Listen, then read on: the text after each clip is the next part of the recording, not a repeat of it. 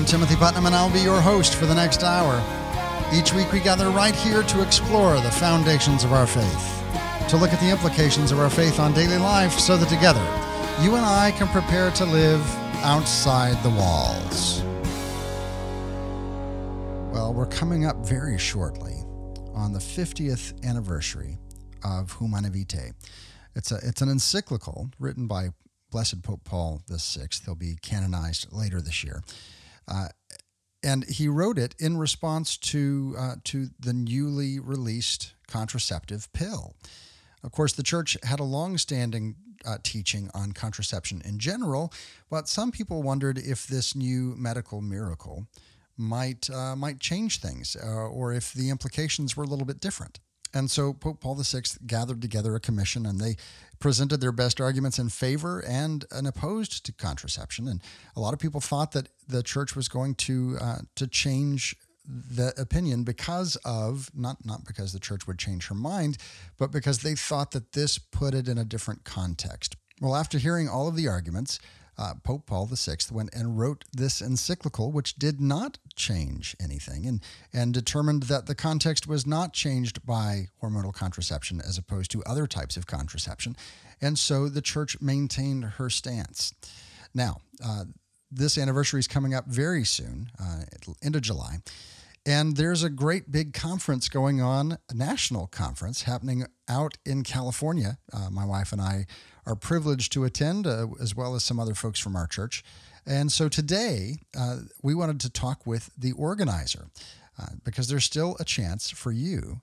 You still have time to go sign up and to be a part of this conference. It's going to be fantastic. So, we're going to talk with Sheila St. John later in the show. But before we get there, I want to talk to you a little bit about how Humanae Vitae was uh, instrumental in bringing me into the church. Uh, I haven't talked about my conversion story very often uh, and generally in small bits and pieces, but this is a good opportunity to, to bring up really the place of this specific encyclical in helping me come fully into communion with the Catholic Church.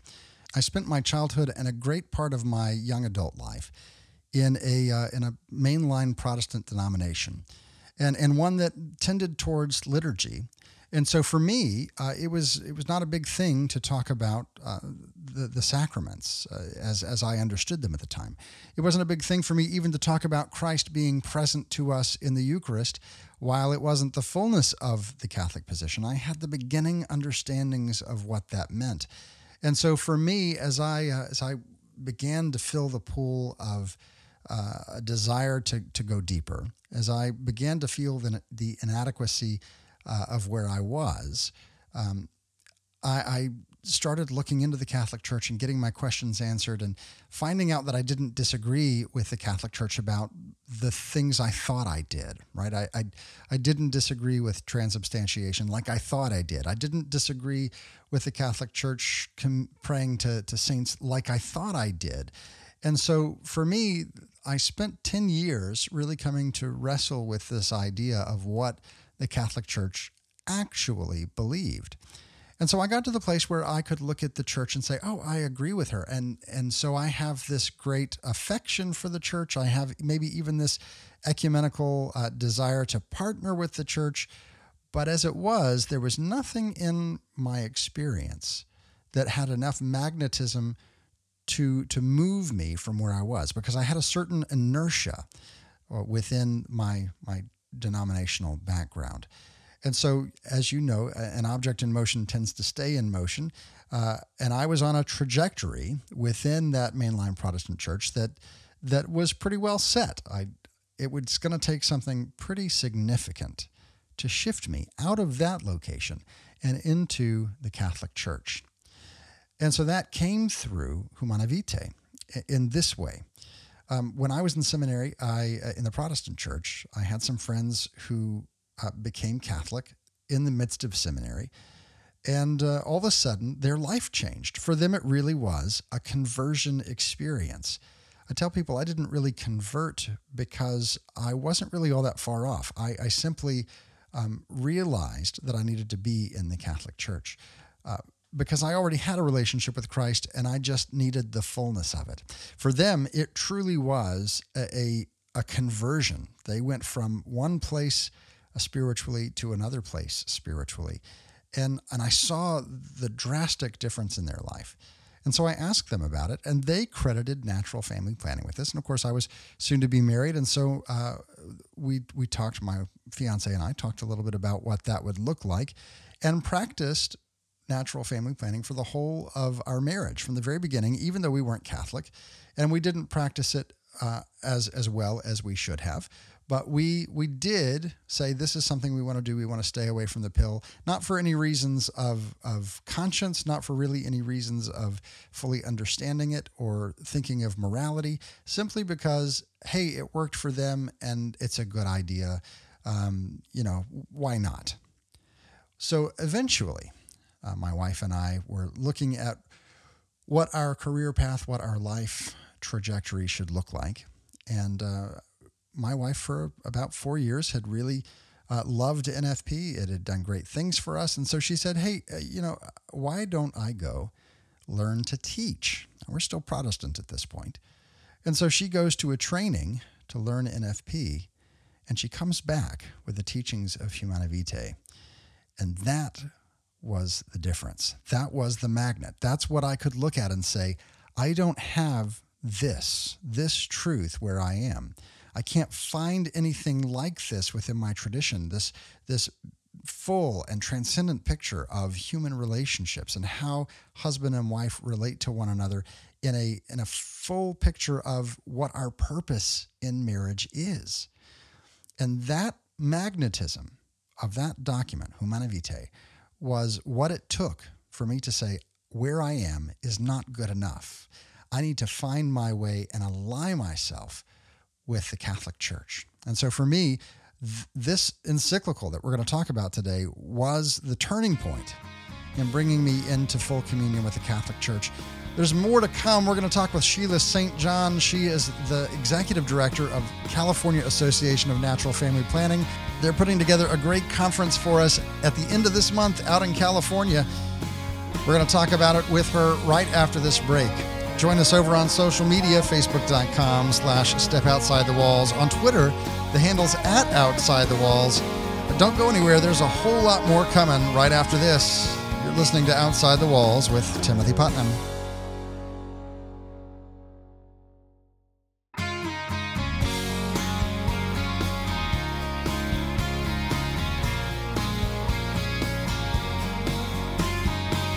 Welcome back to Outside the Walls, where we explore the foundations and implications of our faith on daily life. I'm your host, Timothy Putnam. And today we're going to be talking about the 50th anniversary of Humanae Vitae, that little encyclical that everyone hates but no one's read. Uh, it's one that brought me into the church, and we talked about that a little bit just now. Uh, but we're going to celebrate the 50th anniversary a little bit early here on the air. Normally, we try to, to have those anniversaries fall as close as possible to broadcast date. But you have an opportunity that I want to make you aware of for you to be able to celebrate this 50th anniversary in a very particular way. And that's the national conference, the Celebrate Humanae Vitae 50 conference. Go to celebratehv50.com. Today we're talking with Sheila St. John, who is the executive director of the California Association of Natural Family Planning, CANFP.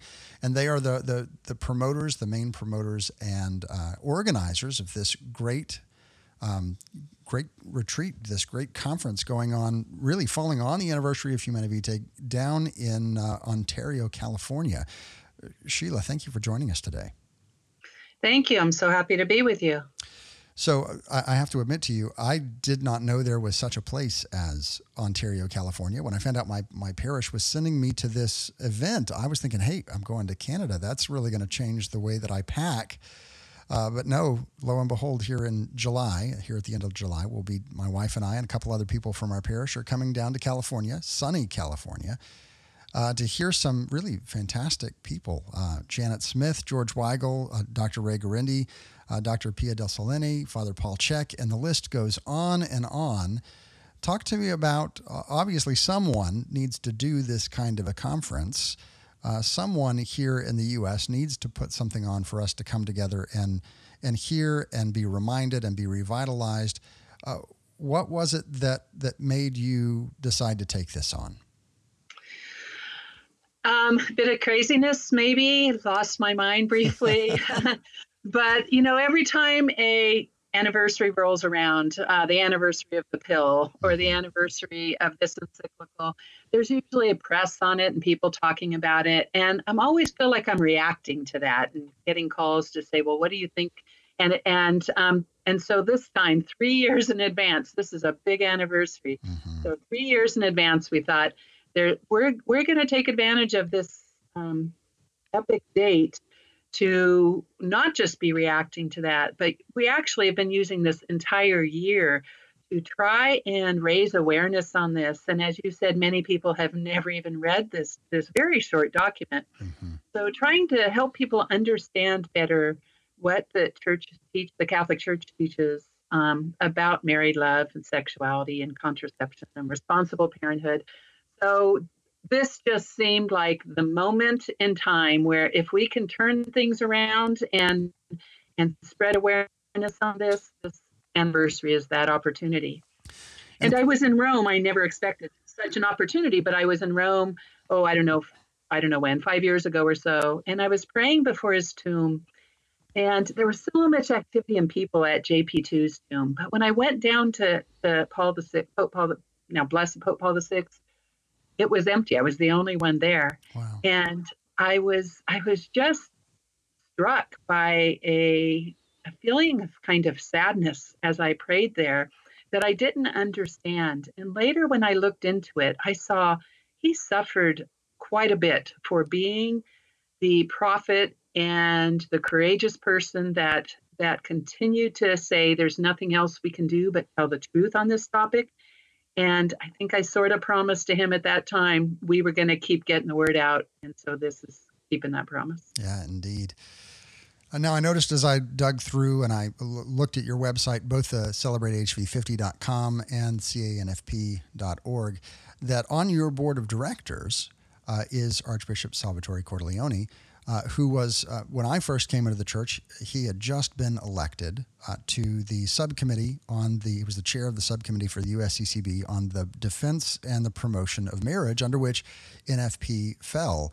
And so he's got quite a bit of activity in this in this conference as well. He penned a prayer uh, a fantastic prayer that we're inviting everyone to go and pray throughout the year, not just in preceding this conference, but certainly there. It's available on the celebratehv50.com website under the support uh, the support tab. Uh, it's just HV prayer. Take a look at that. But uh, tell me a little bit more about maybe his involvement and what uh, what his thoughts about this conference are. Well, he has he has been very hands-on and supportive of, of with the California Association of Natural Family Planning, both as a as an auxiliary bishop in San Diego and a bishop of Oakland and the bishop of and now the archbishop of San Francisco. And so serving on our executive board is quite a commitment. With mm-hmm. you know, this is not an advisory capacity. He's, he's very involved in building up these principles and services in California. And so he has generously, he's providing the opening keynote.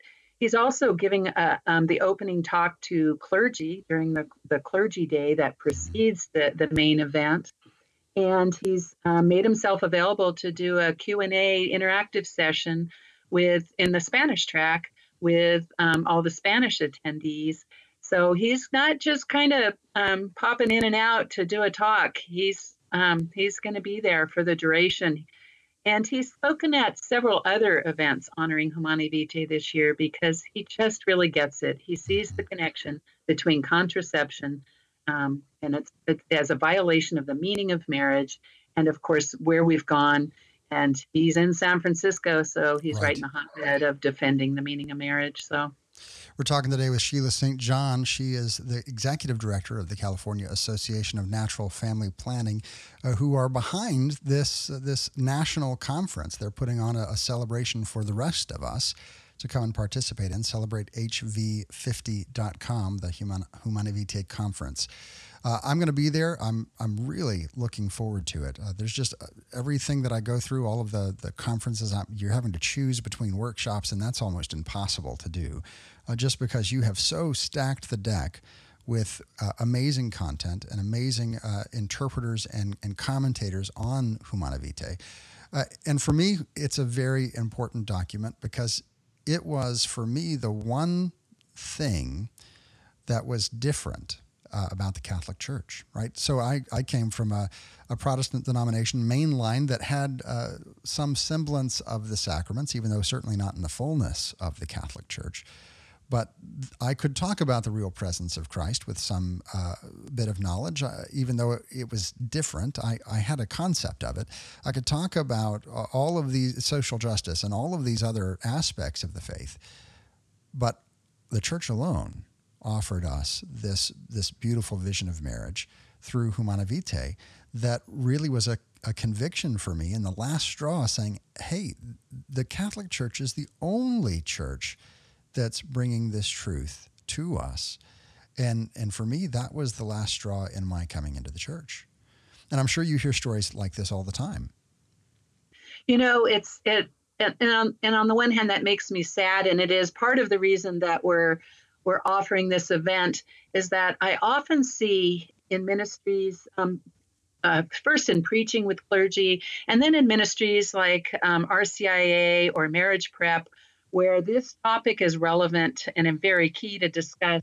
I often see um, a reluctance to address this, and even a blatant sometimes saying, "Well, don't don't let that teaching get in the way of you coming into the church," and pushing it aside instead of um, really giving people the fullness of what they're embracing when they come into the church, what it has to offer them in profound ways in their lives. And so I hope that that, that is really one of the people I hope can come to this are those that are on the front lines, clergy and ministry leadership, especially RCIA, marriage prep leadership, and youth formation, that they can come and, and gain the, the knowledge and the courage to proclaim this because it, it does. When people often you hear the story that once I saw the church was right on this, mm-hmm. I realized if she was right on a lot of things. And so when we don't hold this out, I'm afraid we're just giving them um, you know, a superficial. Right. Well, you know, I think that there are a lot of people who are afraid that Humanae Vitae is a document that's like a hammer, right? So I'm going to, you might even see people try to beat others over the head with Humanae Vitae. But what it is, is a, a document of, of profound affection and, and desire for someone's best and to help the, it's it's an urging document it's a it's a convincing document of come please take a look at this and look at it carefully and let me walk with you through this uh, and I think in that regard, it's a very pastoral letter. It really is an invitation. There's a, a quote from it that I love that says, um, Since man cannot find true happiness for which he yearns with his whole being unless he respects the laws inscribed in his nature by God. Mm-hmm. So it, it, it doesn't water, that quote does not water this down, that these are laws inscribed in our very being and the way we're created but it does work worded as an as an invitation to happiness. We're, we're it's what we're inviting people to with this celebration of Humanae Day, And what this encyclical does, it really is out of true care and love and, and authentic compassion for people to want to um, share this truth.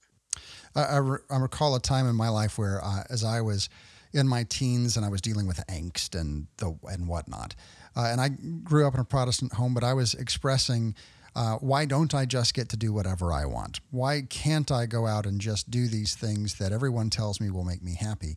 And and I got that kind of letter from my my father, uh, who who wrote me and said, "It I this is a good thing that you're wrestling with these questions." But these things that you're desiring, I, I hear this in uh, Pope Paul VI encyclical as well. These things that you're desiring, they're air. And one, they won't satisfy and two, they won't nourish. And you're going to end up so much worse off by chasing after this illusory happiness than if you would come over here slowly. You know, and you know, there's this arm around the shoulder and accompanying accompanying. If you come over here and and grab hold of this, this good, this beautiful, this true, this transcendent life, this is where you'll find true happiness. And, and we see that, I think, in this document, Humanae Vitae from Pope Paul VI. And And I think that resonates with each of us uh, in our being. I think um, even if you haven't read it, even if you don't know the details, I think this kind of conversation, hearing this, I think it resonates within people's hearts and minds, and the truth of it is there. But it's so, there's the, the noise of our culture is so much the other direction that it can be very hard to stop and hear that truth within us.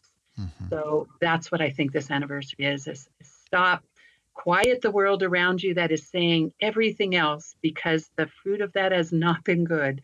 And I think people can often look in their own lives and say that as well. Um, but certainly in our culture, we can see it and listen to the truth within us and listen to what God is and our church is calling us to. Mm-hmm. If we always do what we've always done, we'll always get what we've always got. And if we continue to pursue the, a lifestyle that's brought us uh, pain and brought us difficulty in, in the past, uh, that's that's not going to change. We need to ask for a conversion of heart, and kind of like that that person approaching Jesus. I do believe. Help my unbelief. We're talking today with Sheila St. John, the executive director of the California Association of Natural Family Planning. They're putting on a conference for the rest of us in the U.S. called Humanae Vitae 50. Go to celebratehv50.com, take a look at the lineup, and come and see me. I'll be there with my wife and some friends of ours. Love to catch up and connect with you there. If you can't do that, join me over on social media, facebook.com slash step outside the walls. On Twitter, the handle's at outside the walls. We'll be right back with much more right after this. You're listening to Outside the Walls with Timothy Putnam.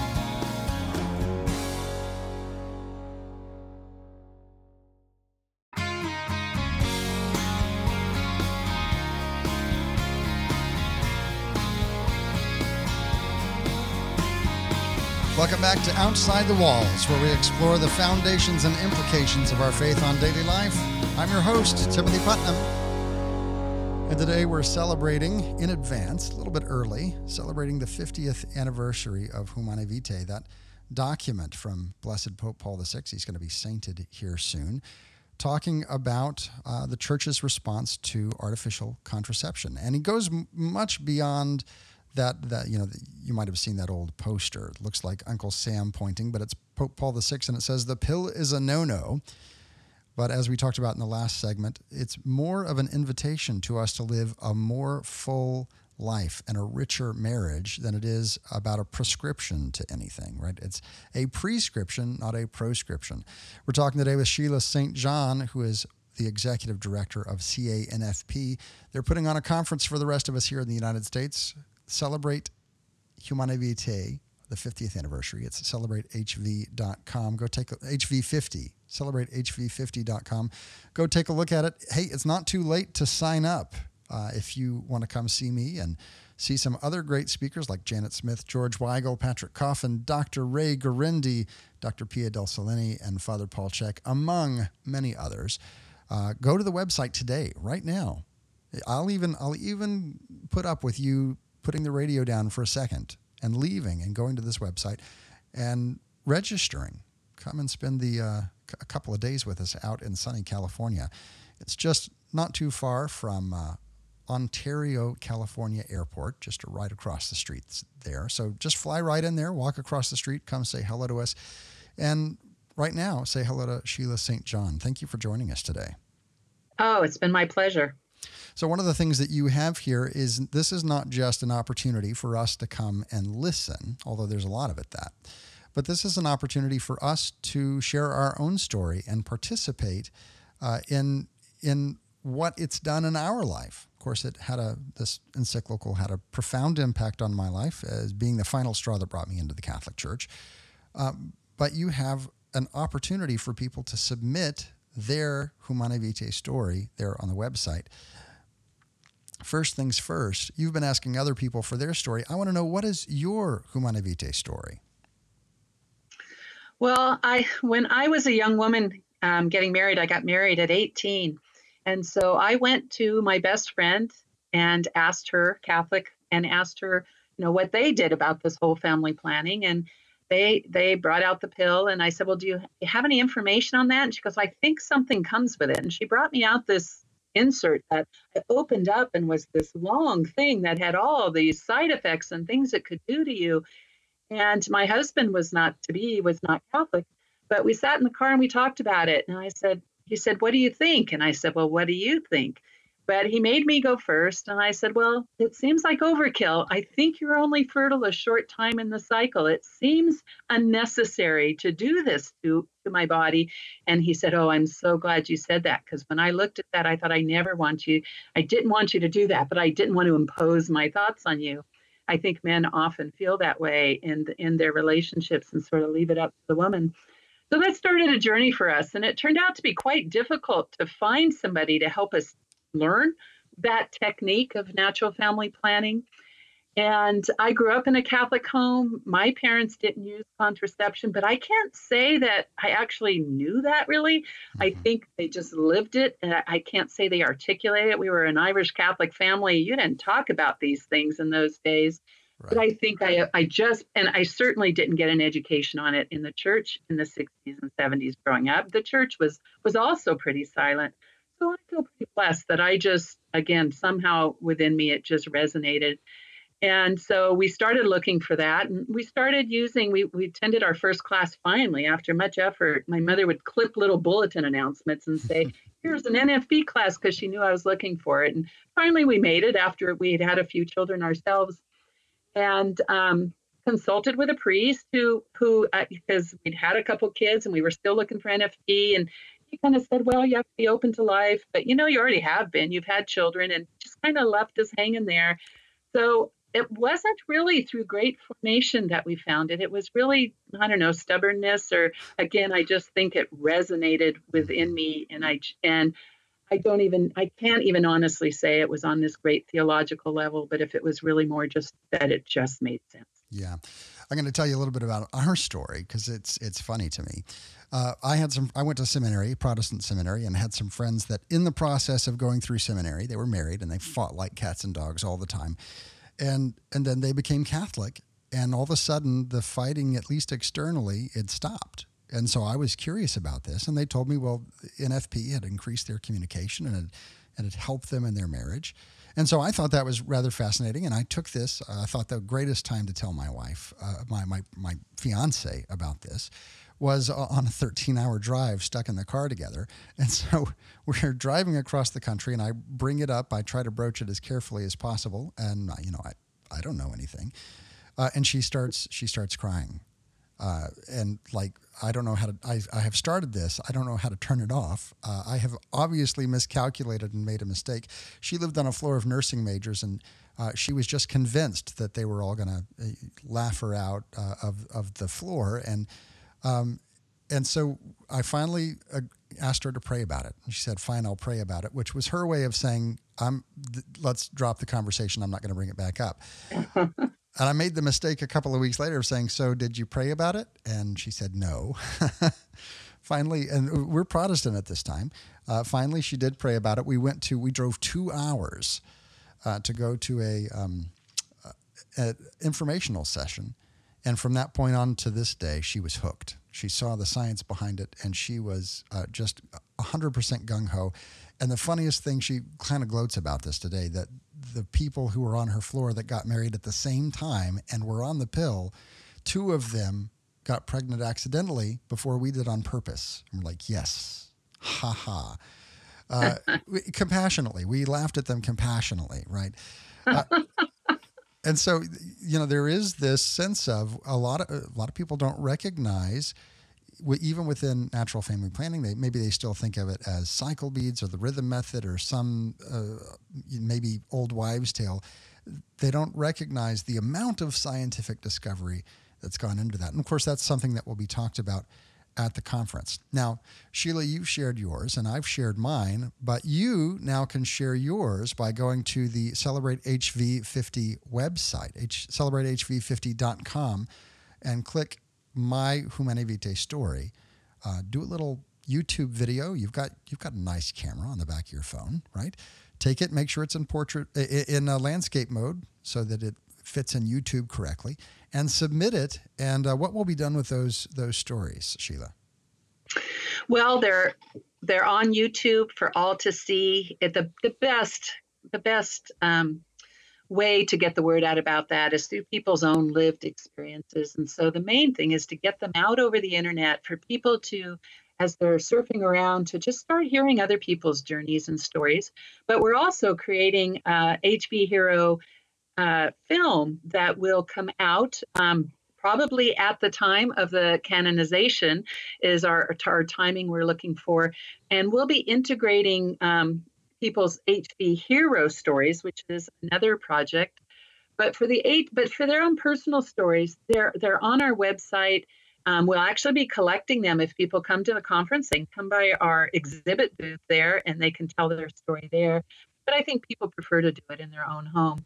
So so just consider that when you share your story, you're sharing it with the world in a way that maybe for is actually a little more uncomfortable than than being asked to share it with your family or your friends. You know, you can do this a little bit not anonymously because your face is up there. Right. But it's a, it's somehow easier to do it that way, I think, sometimes than one on one. Yeah. We're talking today with Sheila St. John, Executive Director of CANFP, behind the California, uh, the, the national conference held in California, celebrate HV50.com. Uh, you've got that uh, that HV hero, the Humanae Vitae hero as well, and you said you're putting together a, a, movie with that. But let's say that I've shared my story, but there's someone that really impacted me with this this truth. Uh, someone who first brought it up to me, or someone who has lived it heroically, or something along those lines. Uh, you have a way for them to not only uh, share their story, but nominate uh, a Humanae Vitae hero. Uh, what's the process of that, and what will be done with that nomination? Yeah, these two projects overlap quite a bit, and so um, they get a little confused. I even um, brought it up in ans- one in answer to your other. So right. because there's so much overlap, because the people that influence us are such a part of our story mm-hmm. in so many ways. But we are asking people to kind of in that to shine the light on this person. You can do that by sharing how they influenced you but that one you don't have to you don't have to have your your face on the video. You simply submit um, why you think this person um, has influenced, and it may be a personal relationship. It may even be a mother or grandmother or spouse. It may be your wife saying he was courageous enough to introduce this this to me um, it, when we were just getting married. Or it may be Pope Paul VI himself or Mother Teresa in, in their lives and the way they've lived them. It may be a physician that helped you overcome your infertility because they developed those skills because they did not follow the path of in vitro and contraception and became very skilled in restoring fertility. So all you got to do is go on the site and um, write a paragraph and submit it about this person even better if you have if you can find a picture of them or something so people can put a face with that. And we post it usually just within within a day or two then that's up for other people to read. So to honor that person but also again to introduce other people to it. Maybe if they see this physician or this clergy impacted this person in this way i can do i can be courageous in my life in that way too. Yeah we're talking with Sheila St. John. Uh, there's lots that you can do and lots that you should do this week. First of all, go to the CelebrateHV50.com website. You got some homework there. First is look over the conference because I think you're going to want to come. Not too late to register, so do that. Second thing is you want to tell your Humanae Vitae story, put it on a little video, submit it to the website, and then as a part of that process, also who is the person who influenced you? Uh, go to the website and nominate your Humanae Vitae hero. Uh, last thing on the website, make sure that you download the prayer written by Archbishop Salvatore Cordileone and uh, pray that weekly, daily in these coming uh, coming days. And last of all, if you've not yet done it, go to the Vatican website. It's not very long. It's actually uh, really quite short go to the Vatican website, click in Humanae Vitae, H U M A N A E V I T A E, and take a little bit of time to yourself and read over that prayerfully, quietly, and see what the fuss is all about. We're coming up on the 50th anniversary of it. This was written as a response to uh, the release of the pill. It was not new information. This was a rehashing and a retelling and a recontextualization of what the church has always and everywhere taught about the nature of marriage and its relationship to children. So please go take a look at that and come to California. I'll see you there. There's more to this conversation available to those who support the show through Patreon. Go to OutsideTheWalls.com, click that Patreon link, support the show. For as little as $5 a month, you get all kinds of extra access, including extra segments with all kinds of goodies. Join us over on social media, facebook.com slash step outside the walls. On Twitter, the handle is at outside the walls. Tell me about your Humanae Vitae story. There's more to come right after this. You're listening to Outside the Walls with Timothy Putnam.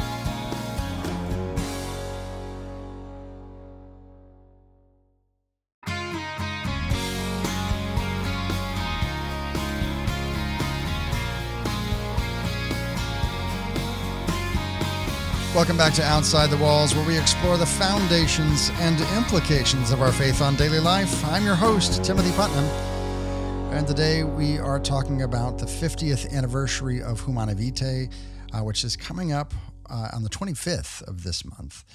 And this uh, this encyclical was written in 1968 by Pope Paul VI in response to the release and the introduction to the world of the hormonal contraceptive pill.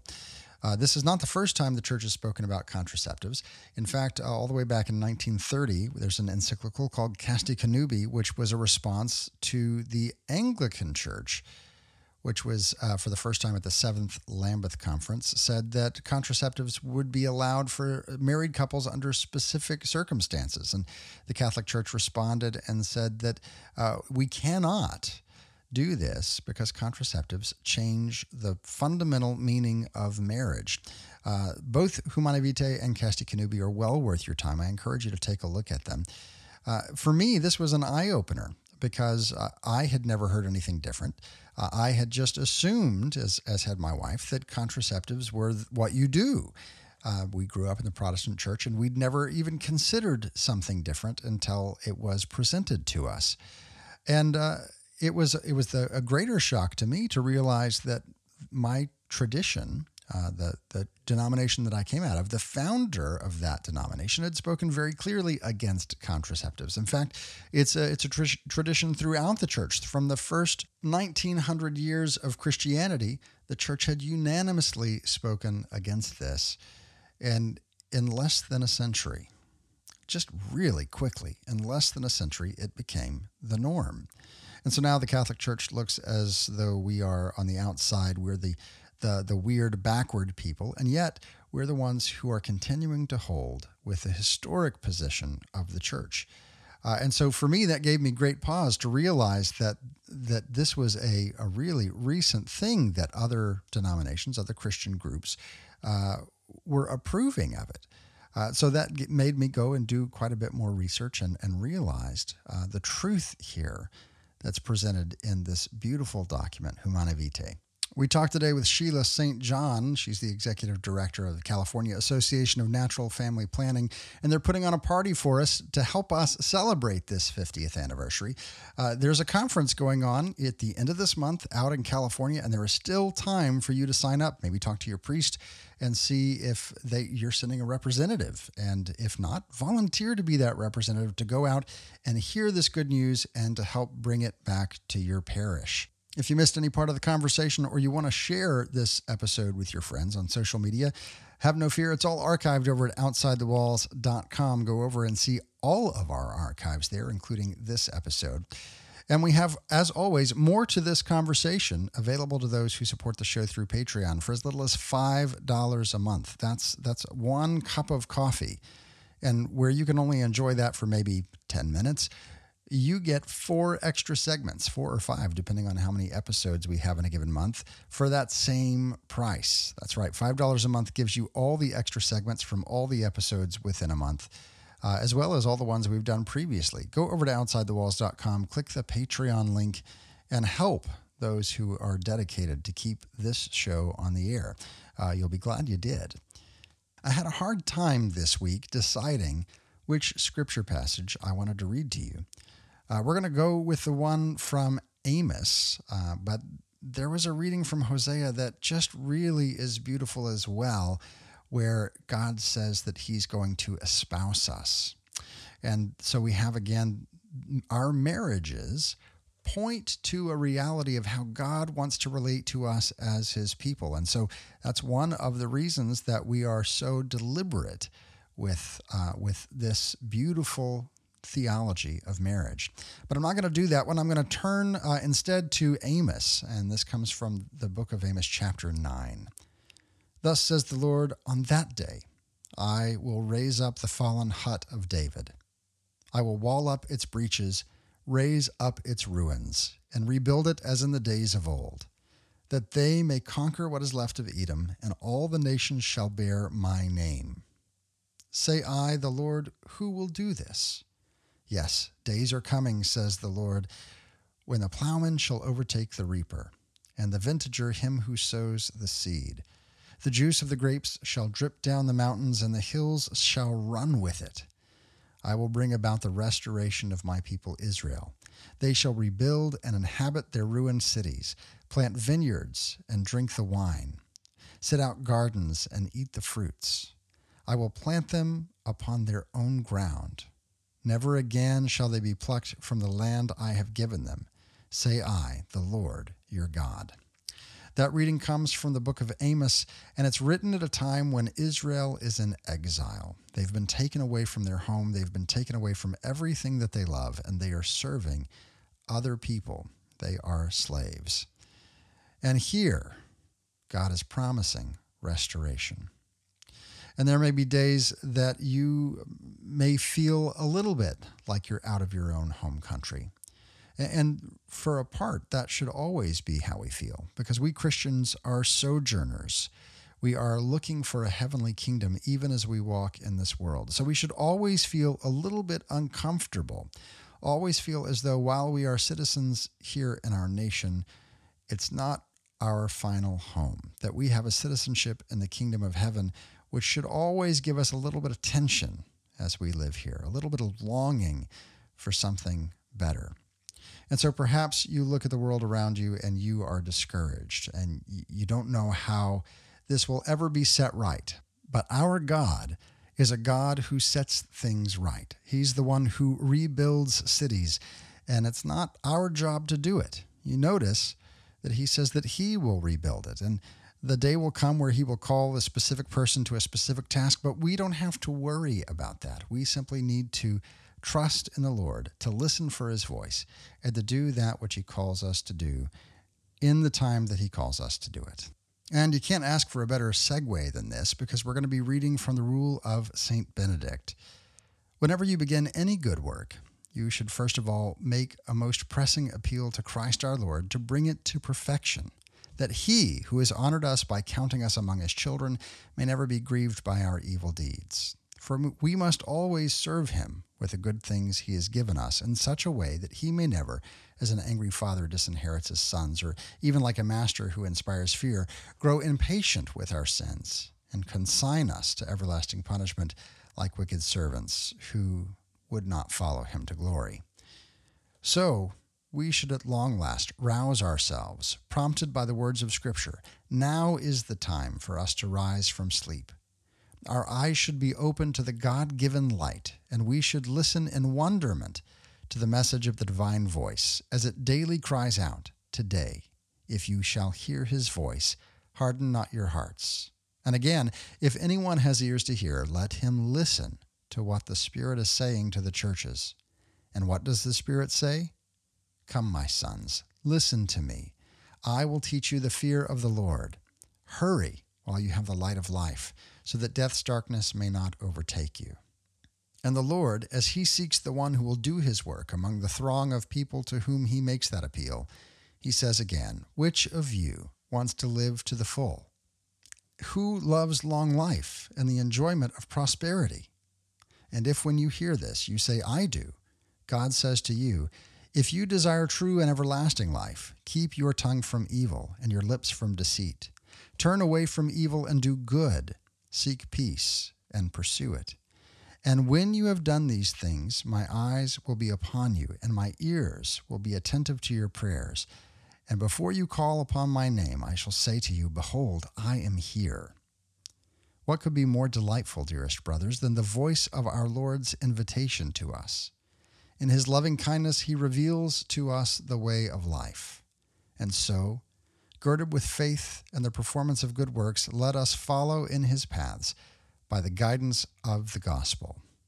Then we shall deserve to see him who has called us into his kingdom. If we wish to attain a dwelling place in his kingdom, we shall not reach it unless we hasten there by our good deeds. Just as there exists an evil fervor, a bitter spirit which divides us from God and leads us to hell, so there is a good fervor which sets us apart from evil inclinations and leads us toward God and eternal life. Monks should put this fervor into practice with an overflowing love. That is, they should surpass each other in mutual esteem, accept their weaknesses, either of body or of behavior, with the utmost patience, and vie with each other in acceding to requests.